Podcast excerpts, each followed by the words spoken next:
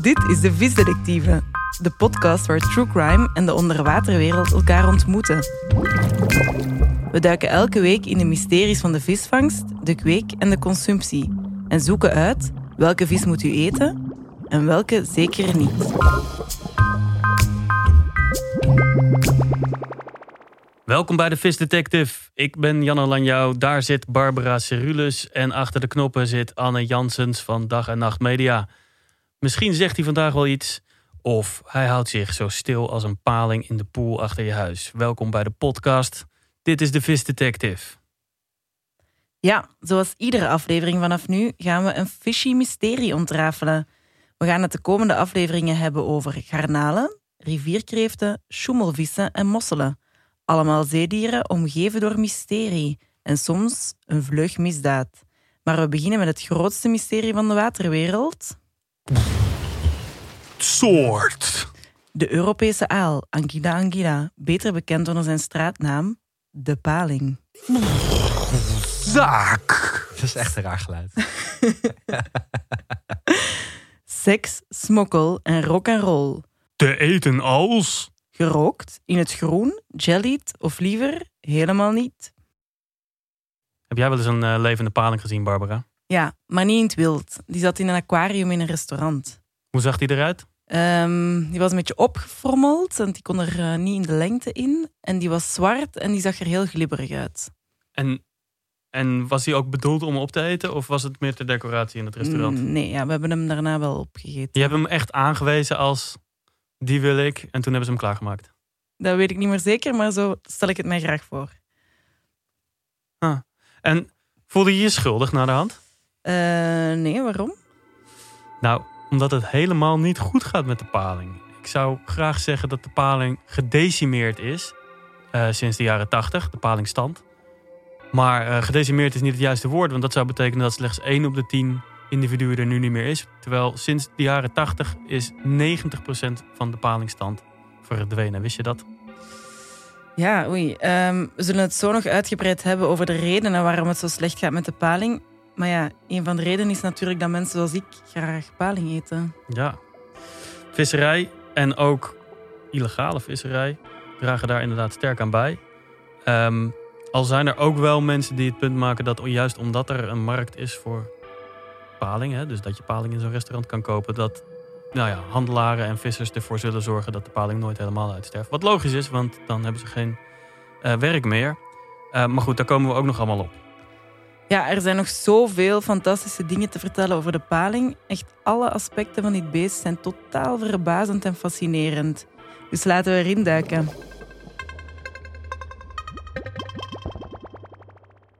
Ja, we gaan eh, langs bij de paling-expert van Europa, misschien wel van de wereld, Willem Dekker. Die vertelt ons over het bizarre leven dat de paling eigenlijk heeft en hoe die bedreigingen tot stand komen. We gaan in op wat die bedreigingen precies behelzen.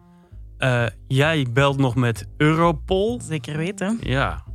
En tenslotte gaan we langs eh, in Volendam bij een Brabander die probeert vissen te kweken in een aquarium. Of althans, hij probeert palingen te kweken. En dat is best wel bijzonder, want dat is nog niemand ooit gelukt.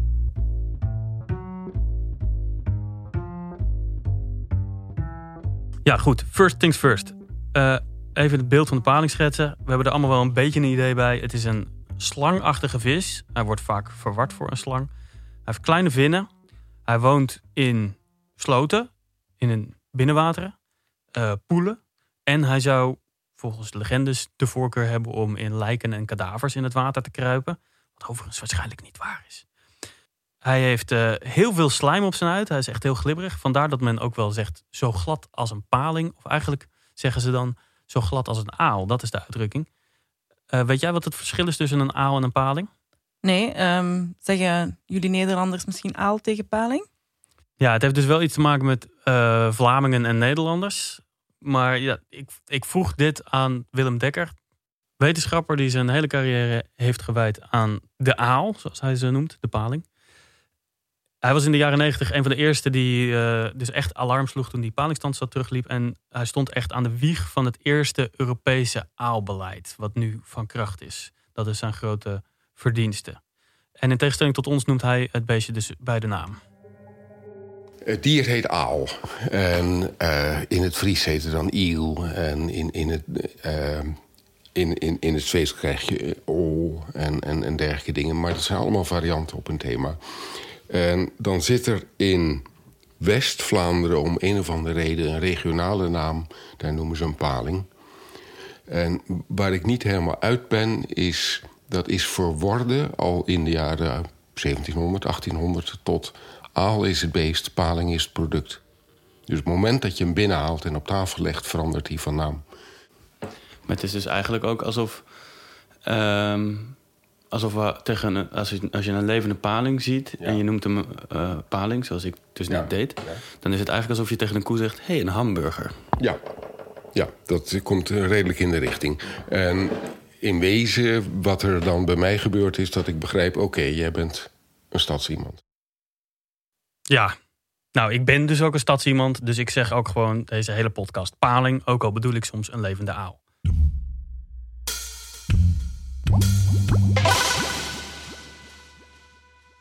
Ik heb met veel plezier naar Willem Dekker geluisterd. Hij uh, had allerlei verhalen.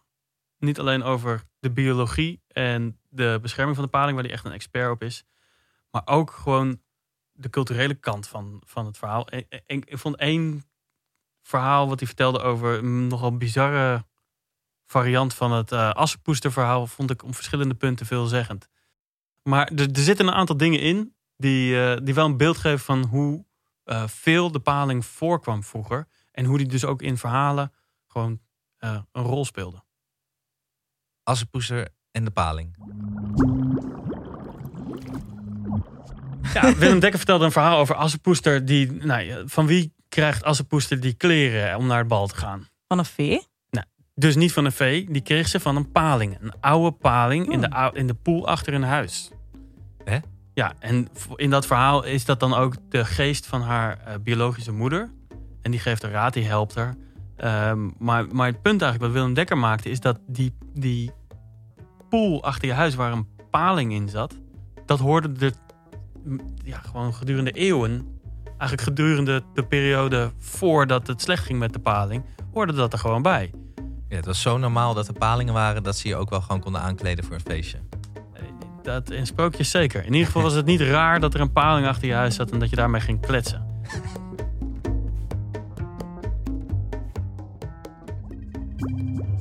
Hoe oud denk je dat palingen kunnen worden? dit is echt zo'n spreekbeurtvraag.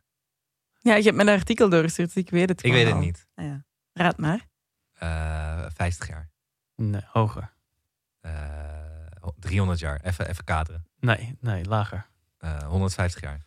150 jaar. Ding, ding, ding, ding, ding. Nou ja, 155 jaar is volgens het artikel wat ik doorstuurde de oudste paling geworden. Dat was er eentje die uh, gedurende die tijd in een waterput achter een huis in Zweden zat. Ja, dat was een achtjarige jongetje. En die had die paling gevangen in 1859. Mm. En uh, zijn kinderen, kleinkinderen en achterkleinkinderen hebben allemaal herinneringen aan die paling in die put achter hun huis. Ja echt ongelooflijk. Dat beest heeft daar al die tijd gezeten. En toen op een gegeven moment is hij dood gegaan. En dat stond ook heel grappig bij dat artikel. stond een foto van een paling. Er stond... The eel pictured here is not the eel in the story. The eel in the story is dead. Maar goed, palingen kunnen dus echt super oud worden. En het andere is dat ze vroeger dus echt overal voortkwamen. 1859. Wat gebeurde er nog meer in 1859? Uh, volgens mij was toen, uh, toen was net zeg maar uh, de, de 1848 uh, constitutionele lente door Europa gewaard en dus de moderniteit ontstaan. Ik bedoel. Weet je wat er in 1859 is gebeurd? Nee. Origin of Species is uitgekomen van Darwin. Oh, man. Dit kan geen toeval zijn, Janno.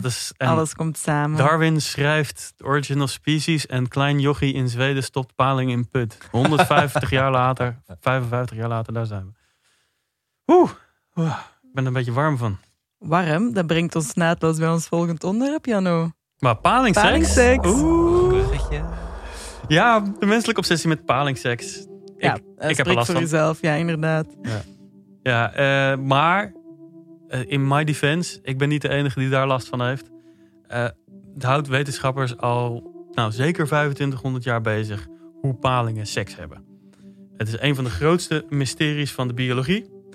En eh, het begint met de grote naam Aristoteles. En er zijn nog meer grote namen die zich erover hebben gebogen. Onder andere Freud. En nog steeds, tot op de dag van vandaag, hebben we nog nooit een palingsseks zien hebben. Oké, ben ook mee. Ik wil het weten. Palingsseks, vertel mij alles, Jano. Ja, als je erover nadenkt, is het ook wel logisch. Want mensen die willen gewoon weten, zeg maar, ze willen de natuur begrijpen. Dus ze willen ook weten hoe van het een het ander komt. En Darwin, hè? Darwin, onder andere. Maar ehm, Aristoteles keek er ook al naar. En bij de meeste dieren kon hij dat begrijpen. Bij de meeste vissen, als hij ze opensneed, vond hij geslachtsorganen. Bij palingen niet. Daar werd hij helemaal gek van. Dus hij heeft echt een studie gewijd aan de paling. Dat, dat is uit oude teksten eh, duidelijk geworden. En bij gebrek aan beter, want hij vond dus nooit een paling met eh, eitjes, hom of kuit. Wacht even, Aristoteles heeft flink lopen balen van de paling. Behoorlijk. Omdat en hij hij heeft, uiteindelijk een, een- een- hij heeft uiteindelijk een... hij wist niet hoe palingen palen. En daarom... Sorry hiervoor, dit ging volgens Ja, iets heel Nederlands, denk ik. Ik ben niet helemaal mee. Mhm. Goed. Ja, en hij, hij heeft eh, uiteindelijk uit armoede maar de theorie geformuleerd... dat palingen dan maar uit de aarde gewoon ontstonden. Uit de aarde. Ja, uit Ah. modder. Die tijd, dat je dat nog een wetenschappelijke conclusie kon noemen. Ja. Heerlijk. Zou Ja. iets voor mij zijn. En al die Grieken, ja, tuurlijk. Ja, autogenese, Modder. uiteraard. Het ontstond gewoon uit zichzelf. Makes sense. Ja, dat, eh, dat was het begin van het palingprobleem. En dat is dus inderdaad waar Freud zich ook eh, op een gegeven moment over heeft gebogen. Want het werd een erekwestie onder Tuurlijk, eh, het gaat over seks. dan. biologen. Ja. Ja. Fallus-symbool. Freud van de partij. Precies. Nou, ik denk wel dat het zijn latere carrière misschien voor hem heeft gegeven. Want hij heeft er ook een heleboel open gesneden. Dus Freud heeft ook eh, palingen gedissecteerd en ook niks gevonden. Niks geen gevonden. eitjes, geen kuit, geen geslachtsorganen. Nee, het palingmysterie begint zich eigenlijk een klein beetje op te lossen op het moment dat mensen erachter komen dat er vier levensfasen zijn in het leven van de paling. Waarvan de eerste twee gewoon nooit helemaal verbonden waren aan de laatste twee. Leg uit. Nou, eh, ja, wat ik zei. De, een gegeven moment kwam men erachter dat er in de grote zee, in de grote oceaan, een larfje rondzwemt. Dat als hij groter en groter en groter wordt, uiteindelijk een dikke vette paling wordt. Zoals in de pool achter je huis. Ehm, en daarvoor wist men dat niet. Dus Aristoteles en, en heel veel wetenschappers met hem daarna, die hebben nooit begrepen waar babypalingen vandaan kwamen. Simpelweg omdat ze een babypaling niet als zodanig herkenden. Er bestaan, Ah, bestaan vier fases in het leven van de paling. De eerste is hij een larf. Superklein, doorzichtig. De tweede heet hij een glasaal. Dan is hij ook vrij klein, 7 centimeter. Wel vorm van een aaltje. Maar ja, helemaal doorzichtig nog steeds. Ook best wel een raar beest. Die zwemmen uiteindelijk uit de zee onze rivieren op. En worden dan in de sloot eh, gepigmenteerd. Krijgen kleur. Eh, beginnen met eten. Want dat doen ze niet als ze glasaal zijn. En ehm, die zitten dan een hele tijd, dus tientallen jaren, tot wel 155 jaar, in een sloot. En worden dikker en dikker en dikker. En dan op een dag, en waarom precies weet niemand, eh, dan, dan worden ze weer geslachtsrijp. Of begint dat proces op gang te komen en dan gaan ze terugzwemmen naar de Sargassozee. Dan heten ze schieraal. Dat is de laatste fase. Ze veranderen wederom van innerlijk en uiterlijk. Ze krijgen een soort donkere zwarte glans. En ze verteren hun hele maag-darmkanaal. Wat? Dat is het bizarre. Ze gaan 6000 kilometer zwemmen terug naar de Sargassozee. Maar hun, ze stoppen weer met eten. Dat zie ik die Maarten van der Weijden nog niet doen. Dat lijkt er misschien nog wel een, be- een beetje op als, als menselijkheid. Ja, Maarten van der Weijden. Die schieraal die, die, die, die op weg gaat naar de Sargassozee, die stopt met eten. Die verteert zijn hele maag-darmkanaal en gaat 6000 kilometer zwemmen tot hij terug is in de Sargassozee. De Sargassozee, daar hebben we het nog niet over gehad. Vertel eens. Oh ja, Waar is daar dat? hebben we- Daar hebben we het nog helemaal niet over gehad, hè? Nee? De Sargassozee is een stuk Atlantische Oceaan ongeveer zo groot als West-Europa. Dus het is vrij groot. En dan zou je zeggen, hoe kan je een stuk zee aanduiden in de Atlantische Oceaan? Want dat is zee in zee. Eh, maar het, wil, het feit wil dat het een... eh, het is een stuk oceaan waarin eigenlijk drie, geloof ik, eh, zeestromen samenkomen. Dus het is een soort, dra- hoe? het is een soort draaikolk van, van zeestromen. En het water is daar wat zouter. Het is super diep. En er groeit een bepaald zeewier op de bodem. Dat heet sargassum. En nou ja, daarom dankt de zee zijn naam. En in die mysterieuze Sargassozee heeft de paling zijn mysterieuze seks. Ja, dat weten we bijna zeker. Bijna. Iedere expert die ik erover sprak, die hield een slag om de arm. Want ja, we hebben het dus nog nooit gezien. Ehm, maar de Sargassozee is de plek waar de kleinste larven zijn gevonden. En dus hè, dus een soort van de deductie van ja, het kan eigenlijk niet anders dan dat daar de seks plaatsvindt. Ehm, dat we dit weten, dat eh, hebben we allemaal te danken aan een Deen. Die heette Johannes Schmid. Nou, die probeerde ook weer dat palingmysterie op te lossen, alleen dan begin 20e eeuw. En onderhand was wel bekend dat eh, er een piepklein larfje in de zee rondzwemt, dat uiteindelijk uitgroeit tot een paling. Uh, de Leptocephalus-larve, de wilgebladlarve heette die.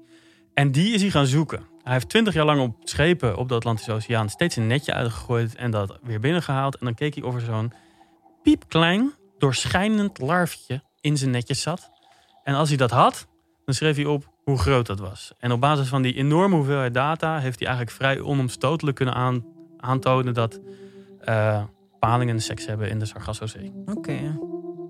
Wat overigens nog bijdraagt aan het mysterie, want men heeft wel gezocht in de Sargassozee naar uh, palingen die seks hebben. Of tenminste nog dode palingen. Maar beide is dus geen spoor van gevonden. Nooit. Maar goed, dat terzijde. Dat is toch raar? Ja, het is totaal, totaal raar. Wat ik al zei, wetenschap en uh, biologen en iedereen die zich, die zich eenmaal in het palingmysterie heeft vastgebeten. Iedereen is gefascineerd door hoe plant die paling zich voort. Willem Dekker doet ook een duit in het zakje. Dat wil ik jullie niet onthouden. Moet je horen. Laat ik het maar weer zeggen. Wat, wat, wat in mijn, mijn, mijn proefschrift staat. Groepseks. Gewoon puur groepseks. Dat daar met z'n allen een succesvolle gangbang plaatsvindt. Die een golf van larven oplevert die vroeg in het seizoen uh, heel Europa bedekt. Dan duurt het een tijdje en dan komt er zo'n volgende gangbang... en die geeft een volgende golf van larven. En dan misschien nog aan het eind van het seizoen nog een keertje. En wat ik in mijn proefschrift beweer... maar er is natuurlijk geen evidentie, want dat is in de Sargasso... de, de verre Sargassozee... is stel je even in dat je helemaal ingesteld bent op een grote groep seks... en er zijn er te weinig over. En je komt daar en je kunt gewoon niet genoeg partners vinden. Dan alleen daarom al gaat het slecht met soort. Um, puur het sociale De sfeer is slecht voor wat je eigenlijk gewend bent. Ja. ja, het sociale gedrag lukt niet meer omdat er zo weinig beesten zijn. En je moet het dan dus hebben van af en toe nog eens ergens een hoekje... waar je wel gezellig met z'n allen. Maar dat is een beetje zoeken naar waar vind ik genoeg partners. Wow, uh, dit had ik niet zien aankomen. Ja, mooi hè? Ja, dus Willem Dekker denkt dat de voortplanting bedreigd is... doordat palingen gewoon zijn om te gangbangen. En, uh, en er zijn er te weinig over om goed te gangbangen. Dus, dus daardoor hebben ze er vaak al helemaal geen zin in. Het is een beetje een soort uitgeblust huwelijk of zoiets. Ik weet niet precies.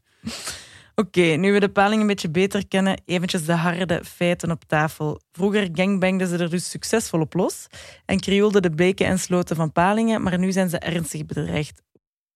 Ik hoorde van mijn grootmoeder verhalen dat je maar een paraplu omgekeerd in de beek moest steken en dat je hem zo terug vol palingen eruit haalde. Ik zie u sceptisch kijken, maar dat vertelde ze echt. Een paraplu. Uh-huh. Het klinkt fantastisch, maar. Um, en hoe kan het, het, is wel, van... het is wel wat Willem Dekker ook echt heel erg zegt. Dat inderdaad, die paling was echt overal. En het, ja, er wordt ook gezegd dat 90% nu weg is. Dus ja, als je nu een paraplu omgekeerd in de beek steekt, dan gebeurt er niks. En dat zou je ook niet raar vinden, maar misschien vond je... Krijg je Red Bull blikjes. Ja, zoiets. Geef, krijg je vleugels. Maar... um, Hoe zijn we van zoveel palingen naar zo weinig palingen gegaan op zo'n korte tijd? Dat is twee generaties. Ja, er is eigenlijk een hele trits aan bedreigingen die de palingparten spelen. Al die bedreigingen bij elkaar, die, uh, die geven een soort totaalbeeld, de status quo van de paling. Daar is een lijst van. Dat is niet alleen voor de paling, maar voor eigenlijk alle vissen die we consumeren. Uh, de viswijzer heet dat. En daar kan je zien hoe duurzaam het is om een bepaalde soort te eten. Nou, die lijst die wordt samengesteld door Good Fish Foundation. Dat is een NGO die zich richt op specifiek dat, hè, duurzame visconsumptie. Dus vis nu eten, maar ook in de toekomst kunnen blijven eten. Tevens zijn zij de sponsor van deze show. Ik belde daarom eventjes met uh, Irene van Good Fish Foundation om te kijken ja, hoe het nou met de paling staat en waarom. Luister maar even. Hallo Irene. Hey Irene, met Janno, de visdetective hier. Hey, ehm, even over eh, paling. Jullie Ja. als Good Fish Foundation hebben natuurlijk een soort lijst van wat je allemaal wel en niet moet eten qua vis. Dus ik was even Mhm. benieuwd, ehm, paling, wel eten of niet? Eh, nou, de lijst is de viswijzer. Eh, en paling staat rood op ons viswijzer. Dat betekent dat wij het afraden om paling te eten. Oké, maar gewoon helemaal afraden. Dus ook niet eh, sommige paling wel, andere paling niet. Nee, nee we raden eh, de consumptie van paling af. eh, omdat het heel slecht gaat met paling. En Ja, en verder sprak ik met Irene nog over nou ja, die, die, dat totaalpakket aan, aan bedreigingen. En ze benadrukte eigenlijk heel erg dat ehm, het zeker niet alleen de vissers zijn. Ja, vissers spelen een rol, beroeps- en sportvissers. Iedereen speelt een rol. Ehm, maar het zijn toch ook eh, in zeer grote mate wel de migratiebarrières. Dus dat zijn dammen en die waterwerken. Eh, maar ook ziektes, eh, een parasiet. eh, en ook vervuiling bijvoorbeeld in onze grote rivieren.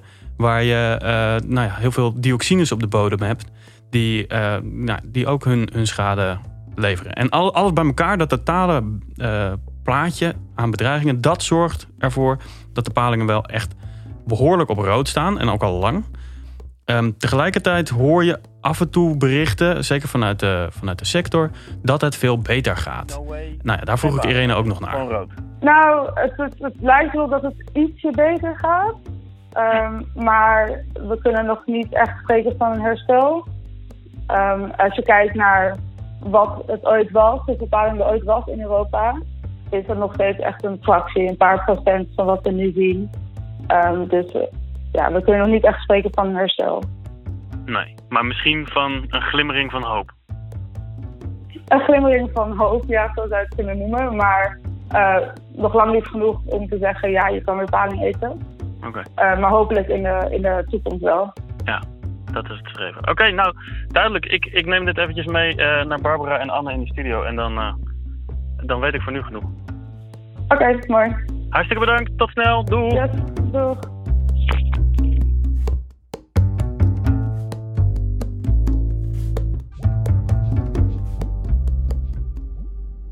Maar over die menselijke consumptie heb ik nog een vraag. Waarom zou je de paling niet gewoon kunnen kweken? Alle andere vissen kweken we toch ook? Ja. Dat moet je me straks nog even uitleggen. Maar ik heb nog een extra bedreiging ehm, ontdekt ook.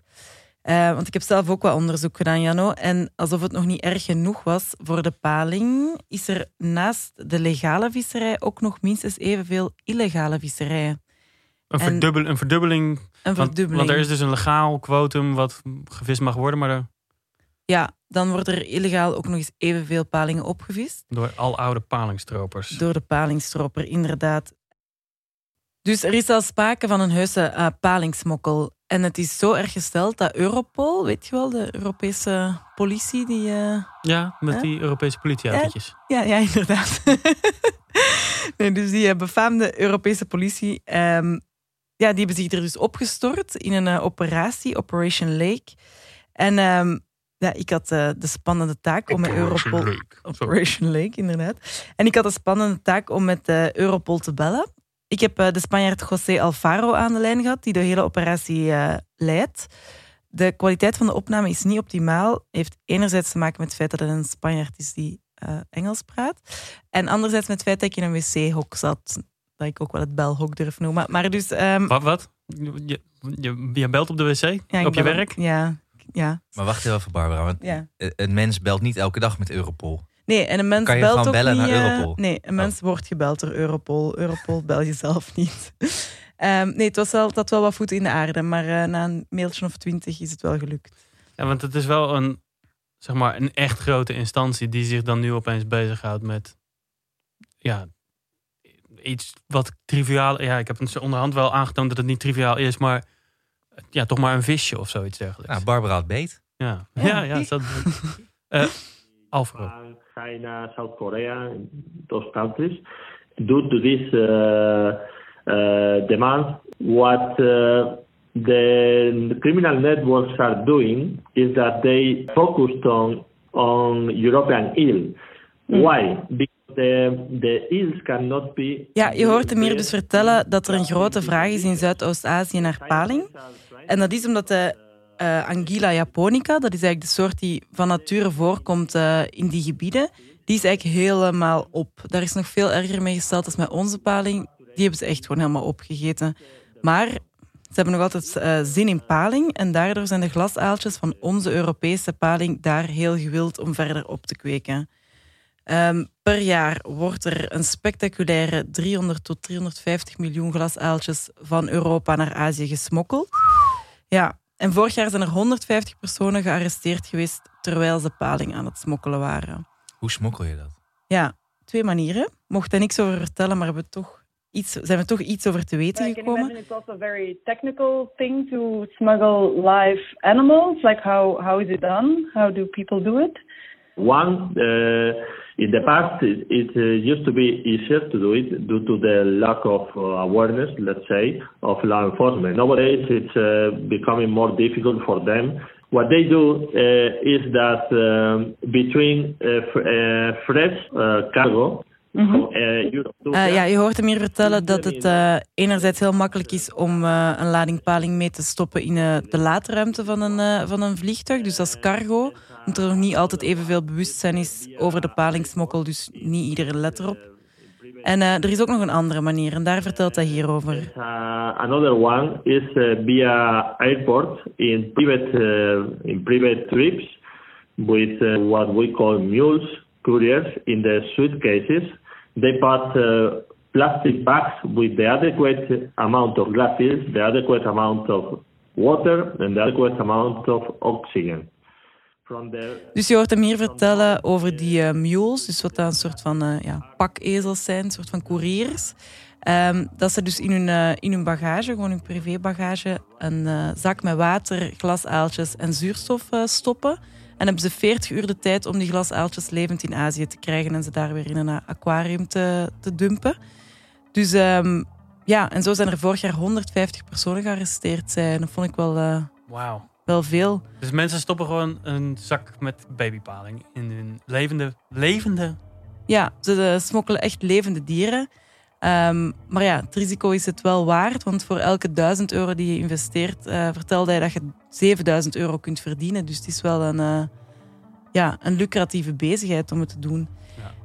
Maar eh, ja, hij, hij maakt ook wel duidelijk dat ze echt... eh, het is wel echt alle hens aan dek voor deze Operation Laker. Er zijn vorig jaar 448 eh, politie-interventies geweest om die palingsmokkel tegen te gaan. Dus ja, en op het einde van mijn gesprek met Alvaro zei hij ook nog dat wij vanuit het Westen heel vaak commentaar hebben op het uitsterven van bijvoorbeeld de neushoorn, maar dat wij zelf ook wel onze verantwoordelijkheid moeten nemen voor onze bedreigde diersoorten. En de paling heeft natuurlijk een minder grote knuffelfactor dan eh, een, eh, een schattige neushoorn misschien, maar hij is minstens even belangrijk om te redden. En dat is voor hem persoonlijk echt wel zijn motivatie om, eh, om hier achteraan te gaan. Ik vraag me wel af wat je beter kan knuffelen. Een paling of een neushoorn? Ja, waarschijnlijk toch wel een neushoorn. Maar toch ook, het lijkt me ook wel linkersoep. Ehm ja, Niet over soep praten. nu. Dat,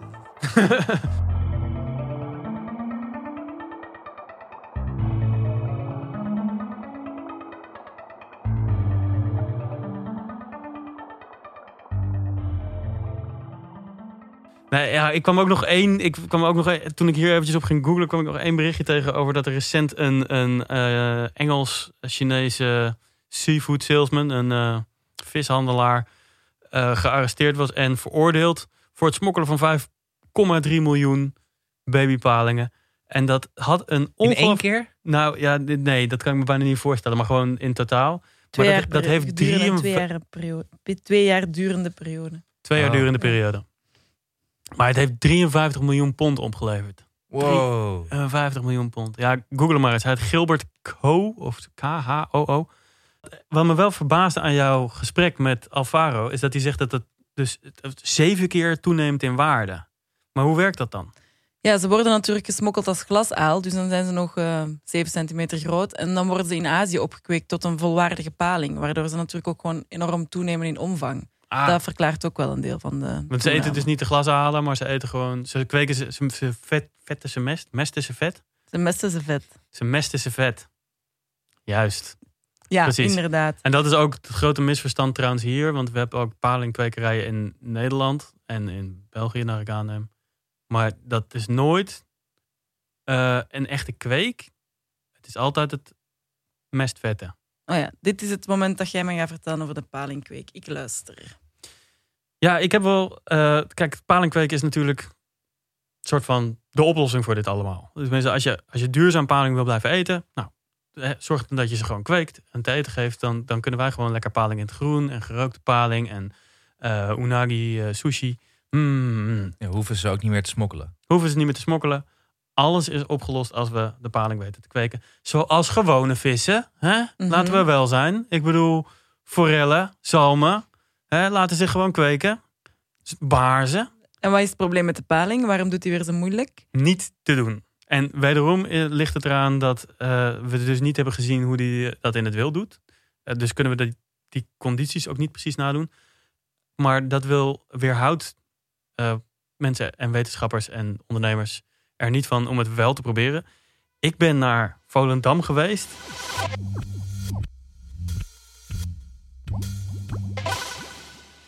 Ja, Volendam staat natuurlijk bekend om zijn paling.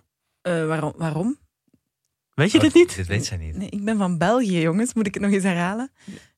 Ik kom van België. Maar je, je kent toch wel de Volendam, Volendamse vishandel als... Een, een- Nee. Nou, in Nederland heb je eh, Volendammers. En eh, Volendammers blinken uit in allerlei dingen. Maar het is wel echt een apart volkje. Oké. Zo, zo zullen ze zichzelf ook wel zien. En, en een van de dingen waar ze echt supergoed in zijn, is vis verkopen. Dus elke ochtend dat er, weet ik veel, in welk dorp in Nederland een markt is... dan zal je zien dat er een autootje uit Volendam... s ochtends heel vroeg vertrekt met zo'n viskar erachteraan. En die, ja, die gaan dan vis verkopen op de markt. Dat is de Volendammer vishandel. En die verkopen eh, naast heel veel kibbeling eh, en, en, en dat soort gebakken vis... eh, ook heel veel paling. Zodanig zo dat je echt wel kan zeggen dat... Nou ja, Volendam zo'n beetje ground zero is van de palingconsumptie in Nederland. Oké. En ehm, En daar gaan ze het ook proberen oplossen terug nu. nou, ken je de palingsound niet? Nee. Dat is geen ding in België. Palingsound? de palingsound. Het geluid van parende palingen. Nee, we weten niet hoe dat... Ah, nee, dat, Dat weten we kennen we niet hoe dat klinkt we inderdaad. moeten even een stukje draaien. Wacht heel Oké. eventjes hoor. Ik ben, heel Nee, erg- ik ik ben ben ook heel bang eigenlijk. We moeten door, Jano. Niet... Oh mijn god. Oh. Oh nee. Nee, zet. Wow. Oké. Dit is de palingsound. En eh, Stop. ehm, Je hè? wil geen enkele paling van doorgaan paaien, volgens mij. Dat kan Nee. niet. Of misschien wel, en weten we dat niet. klinkt dit in de palingkwekerij? Dit luisteren ze in de Sargassozee. Nog nooit zo'n grote cultuurkloof tussen ons gevoeld. Nee, nou ja, goed.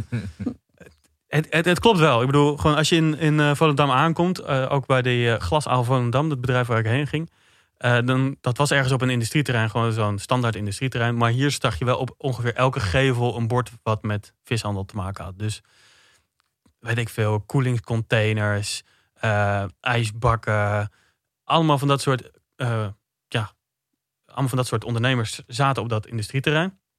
En een van de bedrijven die er dan tussen zit, eh, is Glashaal Volendam. Ik heb toen even gebeld. Ik kreeg een eh, Rick Leemans, een Brabander, notabene, aan de telefoon. Eh, en die heb ik uitgelegd wat ik wilde doen. En die zei, nou ja, kom maar langs. Want ja, ik heb wel wat om te vertellen. Ik ben Rick Leemans. Ik ben een van de twee biologen van Glashaal Volendam. Het is mijn taak om de in gevangenschap gelegde eitjes... om daar larven uit te krijgen en om die larven uit te laten groeien tot, uh, tot glashaal. Dus je, je haalt kleine palinkjes, glashaaltjes uit de zee... en die voed je dan op totdat ze eieren leggen. En dat nageslacht, dat wil je weer in eigenlijk ja, hetzelfde stadium krijgen als glashaaltjes die hier binnenkomen. Ja. ja, waardoor dat we dus eigenlijk nooit meer uh, glashaaltjes hier hoeven te, in te kopen. Maar dat we gewoon uh, kunnen door blijven gaan op, uh, op wat we hebben. Dus dat onze glashaaltjes moeders worden die vervolgens weer glashaaltjes voortbrengen. En, en zo maar door. Maar hoe doen ze dat? Nou, ze zijn er. Uh, ja, dat bestaat uit verschillende fases. Want een van de eerste is om te zorgen dat je zo'n paling überhaupt uh, zover krijgt dat die in de, in de schierfase zit. En dat die. Wacht even, dat was de laatste fase, toch? Ja. Dan ging hij weer terug naar zijn, eh, waar hij ooit was begonnen. Dan werd hij geil. En dan begint het, eh, de hele cyclus weer opnieuw. Precies. En dat proberen ze na te bootsen. Ja, en, dat lukt ze dus wel. Dus je zou verwachten hè, dat eh, zo'n zo'n schieraal... die heeft geen eh, geslachtsorganen, maar die heeft ook geen maag meer. En die moet eigenlijk 6000 kilometer zwemmen... en dan pas is hij in de Sargassozee. Ja. En dan pas gaat hij nageslacht krijgen. Gaat hij seksen. Ja. Zij kunnen dat met behulp van hormooninjecties... kunnen ze dat op gang brengen. En dat doen ze met een IVF-methode. Eh, zorgen ze dat er inderdaad moeders en vaders ontstaan... en die hebben dan zaadjes of eitjes, hom of kuit in vissentaal, in hun geslachtsorganen. Dat kunnen ze eruit krijgen. Ze kunnen die, eh, dat hom en dat kuit bij elkaar doen. En ze kunnen daar kleine babylarfjes van maken. Vervolgens groeit zo'n larfje in twee weken uit tot een eh, ja, van 4 tot zo'n 7, 8 millimeter. Ehm, ja, eigenlijk tot echt een, een visje. De hom en de kuit komt eruit. Dat brengen ze bij elkaar. Dan ontstaat er leven. Wauw. Dat lukt ze allemaal. Mhm. En dat lukte ze eerst dus helemaal niet, maar dat lukt ze nu wel. Dus er zijn al enorme hordes genomen. Toen was er een heel groot, heel groot probleem dat eigenlijk 90% van die larfjes bijna meteen doodging. En sinds vorig jaar is ineens er een echt wat hij beschrijft als een doorbraak. En die doorbraak is dat er dus veel meer van die larfjes blijven leven. 90% blijft leven. En hoe komt dat? ja, dat, dat wilde, nou ja, daar wilde hij ook niet helemaal op ingaan. Want het is een deels het geheim van de smid. Oké. En het is op dit moment, hè, ze zijn niet het enige team dat hiermee bezig is. Ook eh, de Wageningen Universiteit, een Japans team, wat hier al redelijk ver mee is. Wat al in gevangenschap gekweekte Japanse aal heeft. Maar daar zitten ook weer allemaal problemen aan. En er is een Deens team dat hiermee bezig is. Oké, Dus Dus er er- is een soort van palingwedloop aan de gang. ja, want als je dit, Ja, Als je dit- race naar eh, de goudpot aan het einde van de regenboog dit. zeker, als je dit eenmaal hebt, dan kan je dus gewoon glasalen kweken. En die glasalen laten vetmesten door kwekers. En nou ja, Ja, dat is de heilige graal. dan loop je binnen. Ehm, wat hem dus vorig jaar gelukt is, ineens, is om op grote schaal eh, larfjes te hebben.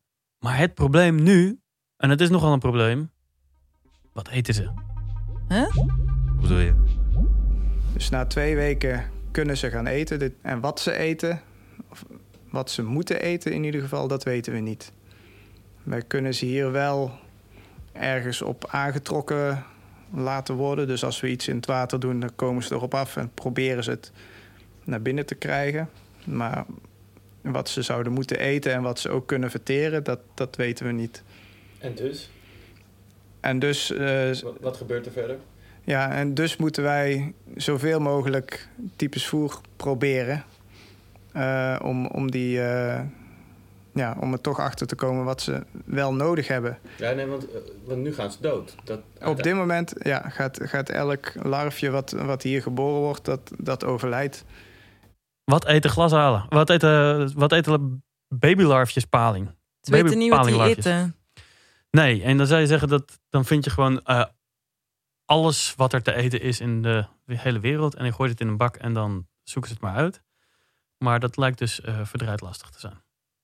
Oké, dus ook niet als je een stukje Sargassozee hier naartoe haalt en je zet ze daarin. Dat werkt ook niet. Is geprobeerd. Eh, hij, Nee, eh, ik kan me voorstellen dat mensen dit wel eerder hebben bedacht, inderdaad. ja, nee, dat is geprobeerd en dat, dat lieten ze dan. ja. Hey Anne, No. Eh, ja, No. ik bel even Volendam. dan. Rick, Rick. Wacht, ik bel hem nu. Ja. Die larfjes komen ter wereld met een dooierzak. Dus die hebben even wat soort van eten mee van de moeder. En dat Daar gaat kunnen binnen, ze twee weken mee voor. daar kunnen ze twee weken op voort. En dan zijn ze af en dan moeten ze iets doen. En dan hebben ze ook een klein manier om te sturen. Ehm, er, er, er worden successen geboekt. Hij kon niet helemaal op de details ingaan. Maar hij, go- hij, met andere woorden, hij, hij gooit bepaalde, hoeveelheden, eh, bepaalde soorten voedsel nu in een bakje. En dan ziet een reactie bij die eh, larfjes. Alleen, ja, ze gaan toch wel dood. En eh, het Europese record is in handen van de Denen en staat op 33 dagen. En, eh, en Rick zat geloof ik op 28 dagen. Dus ja, hij komt heel erg in de buurt. Dus dan we moet- wel achter. We lopen wel achter, maar hij maakt zich geen enkele zorgen erover. Want hij zegt van ja, eh, wij komen daar gewoon ook achter. En daar was hij echt heel erg van overtuigd. Zeer zelfverzekerd. Eh, hij zei ja, één jaar, twee jaar, maar dan hebben we het. Dus dat is echt de laatste horde. Wat eet de larve? Ja, dat lijkt nu. Nou, wa- waarschijnlijk zijn er dan nog een paar dingen die ze niet helemaal voorzien hebben. Maar Die paling zal nog wel iets in zijn achterzak hebben zitten. Hè? als we hem een beetje leren kennen, zo langzamerhand, ja. ja.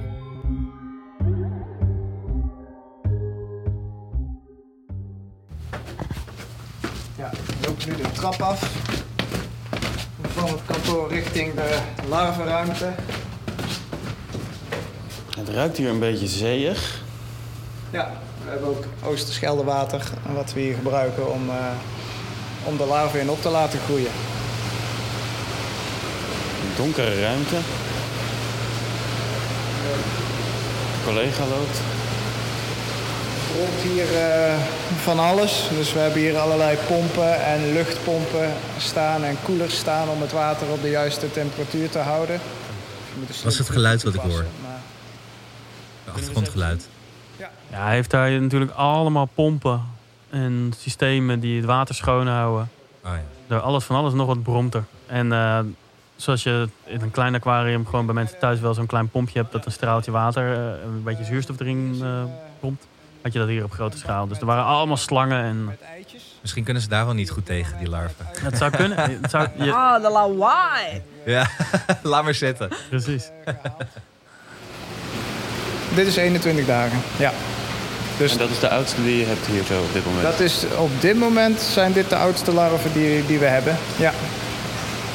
Ja, en op het moment dat ze, als ze volgende week op 28 dagen nog leven, dan, eh, ja, dan, dan is het echt het kritieke punt dat we richting ons record komen.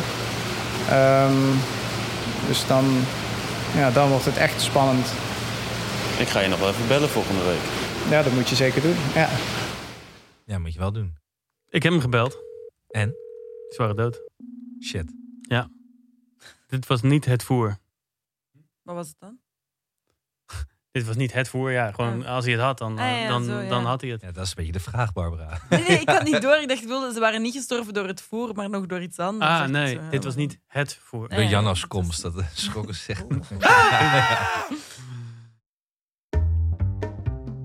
Wacht, hè. Dus de baling die momenteel gekweekt wordt, zijn dus wildgevangen glasaaltjes die worden opgekweekt. Totdat ze ontdekken wat die eh, larven eten. Maar Als je, is- ergens, als je ergens bij de visboer gekweekte paling ziet, zo van dit is goed. Ja, dan heb je dus wel een impact op, het, eh, op de natuur, op het ecologische systeem. Het is niet een soort gesloten systeem waarin vis wordt gekweekt. Nee, er worden gewoon baby's aan de babypaling, glashaal, aan de natuur onttrokken. In een bak gestopt en vet gemest, zodat wij ze kunnen opeten. Ja, het is gewoon is- gevangen paling. In feite wel. En is het dan terecht duurzaam te noemen? Daar kan je een goed punt voor maken. Maar totaal duurzaam is zeer de vraag. Want ehm, het is niet zo alsof die vissers tegenwoordig, hè, die, die kwekers, die, die doen wel wat. Ehm, in ruil voor dat afvangen van die, van die wilde glasaal, die zij gebruiken om op te voeden, en ja, zetten ze er ook weer een heleboel uit. En dat, daar zit een redenering achter. En dat is namelijk dat die glasaal ook heel kwetsbaar is voor gewoon simpelweg roofdieren en natuurlijke sterfte. Dus veel van die glasaaltjes halen het gewoon niet. Zou het nooit halen in de natuur. Als je ze nou in een tank stopt en ze dan opkweekt en vetmest, dan eh, kan je een deel opeten en een ander deel kan je gewoon uitzetten en dan zijn ze over die kritieke fase. De redenering van die kwekers is dat ze daarmee eigenlijk heel veel palingen redden. En het, het lijkt sowieso geen slecht idee. Alleen het probleem is, het bewijs dat dat echt werkt, dat is nogal omstreden. Dat is niet zomaar 100% zeker gezegd dat dat echt werkt. En dat dat zeg maar, de negatieve impact op die glasaalvangst in beginsel eh, te goed doet. Of dat dat, dat, dat het zeg maar, weer beter maakt. Dus kunnen we spreken over duurzame paling? Hmm, weet ik niet. Je zit altijd nog gewoon met een bestand van eh 90% verdwenen ten opzichte van de jaren eh, nee, 80. Ja, kan je dan überhaupt wel eh glasaaltjes gaan vangen? Hmm. Dat is een beetje de vraag. En wat kunnen we op dit moment eh, ja, dan nog van andere dingen doen om de bestanden terug te laten aangroeien buiten minder paling eten? Ja, ik vroeg dit natuurlijk ook aan de autoriteit waarmee we dit, hele- deze hele aflevering begonnen, die Willem Dekker. Ehm, hij is degene die in de jaren negentig succesvol aan de bel heeft getrokken en zei: Dit gaat zo niet meer. Ik vroeg aan hem: van ja, wat moeten we nou doen? Moet je nou wel paling eten, geen paling eten? Ehm, wat moeten we doen? En hij zegt eigenlijk van, hij vindt dat zowel onze fascinatie, hè, wat wij ook hebben gedaan met, en wat, wat hij ook doet, ehm, als de bepaling neerzet als een mysterieus en zeer interessant wezen, zowel dat als de focus op kweek eigenlijk afleidt van wat het werkelijke probleem is. En dat werkelijke probleem is gewoon, dat zijn al die bedreigingen samen. Die totale verwevenheid van eh, gebrek aan leefgebied, vervuiling, uh, geïmporteerde ziektes uh, en, en natuurlijk ook heel veel visserijdruk. Zowel legaal als illegaal. Maar wacht even, want als die kweek, als dat lukt, hè? En we Mhm. kunnen straks wel helemaal die hele cyclus eh, rond hebben met die kweek van paling. Dan heb je in principe meer paling op je bord. Maar nog niet per se meer paling in de natuur natuurlijk. That's it. Dus wat, eh, wat je bedoelt is de, die leefomstandigheden van de paling.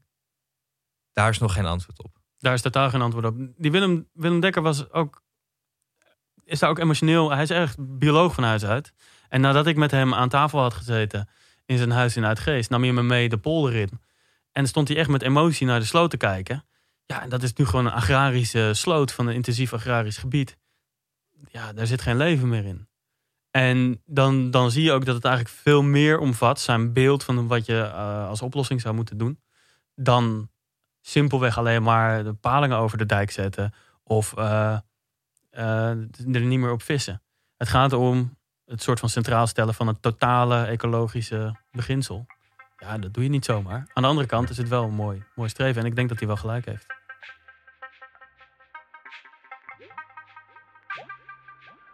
Dus wanneer is deze zaak afgesloten voor de visdetectieven, Janno? Nou, we blijven sowieso naar al deze kennis, en het was veel, dat weet ik. Maar het was ook nog maar het tipje van de sluier, want geloof me, er is nog veel meer. Maar goed, eh, na al deze eh, informatie blijven er twee vragen altijd maar onbeantwoord. En de eerste is natuurlijk die aloude vraag die iedere wetenschapper vanaf Aristoteles zich heeft gesteld. Hoe heeft de paling seks? Jij wilde ook gewoon zelf gewoon nu ook weten. Ik wil het zelf ook Ja. weten. Wij, wij willen zien. gewoon voyeur zijn. We, als we niet weten hoe een soort seks heeft, dan als we daar niet bij kunnen zijn, niet kunnen kijken, dan vinden we dat frustrerend. Dus we willen een keertje zien hoe een paling erop losramt, al dan niet met groepseks. Eh, en als we dat eenmaal zien, dan, dan denk We ik dat er Aristoteles wetenschap... ook verplicht. Ja, Aristoteles zijn we... Ja. Ik denk dat het een soort wetenschappelijk orgasme zal opwekken als we het eenmaal zien. Eh, en dan ten tweede denk ik de kweek. Ja, gewoon dat is het soort van andere drang van de mensen. Dat als je eenmaal weet hoe ze seks hebben, dat je het dan ook wil beheersen. Dus dat je hem ook de natuur eruit wil halen. Maar daar zit iets, ja, iets droevigs aan. Want dan is de paling ook niet meer wild. Wat hij toch eigenlijk wel hoort te zijn. Dan is de cirkel rond. Dan kunnen we hem wel blijven eten. Maar ja, of hij dan in het groen is of niet, ik weet het niet. Dit was de zaak Paling. De visdirectieve zocht deze aflevering voor u uit waarom er nog zo weinig paling is. Volgende keer iets helemaal anders, de zaak rivierkreeft. Of waarom het in onze wateren plots stikt van deze gepantserde exoten. Dit was de eerste aflevering van De Vis Detective. Een podcast van Jan Olanjou en Barbara Cerulus. Opgenomen bij Dag en Nacht Media. Dank voor de koekjes. Deze podcast kwam tot stand met hulp van Good Fish Foundation en het Europees Fonds voor Maritieme Zaken en Visserij. En met heel veel geduld van Anne Janssens.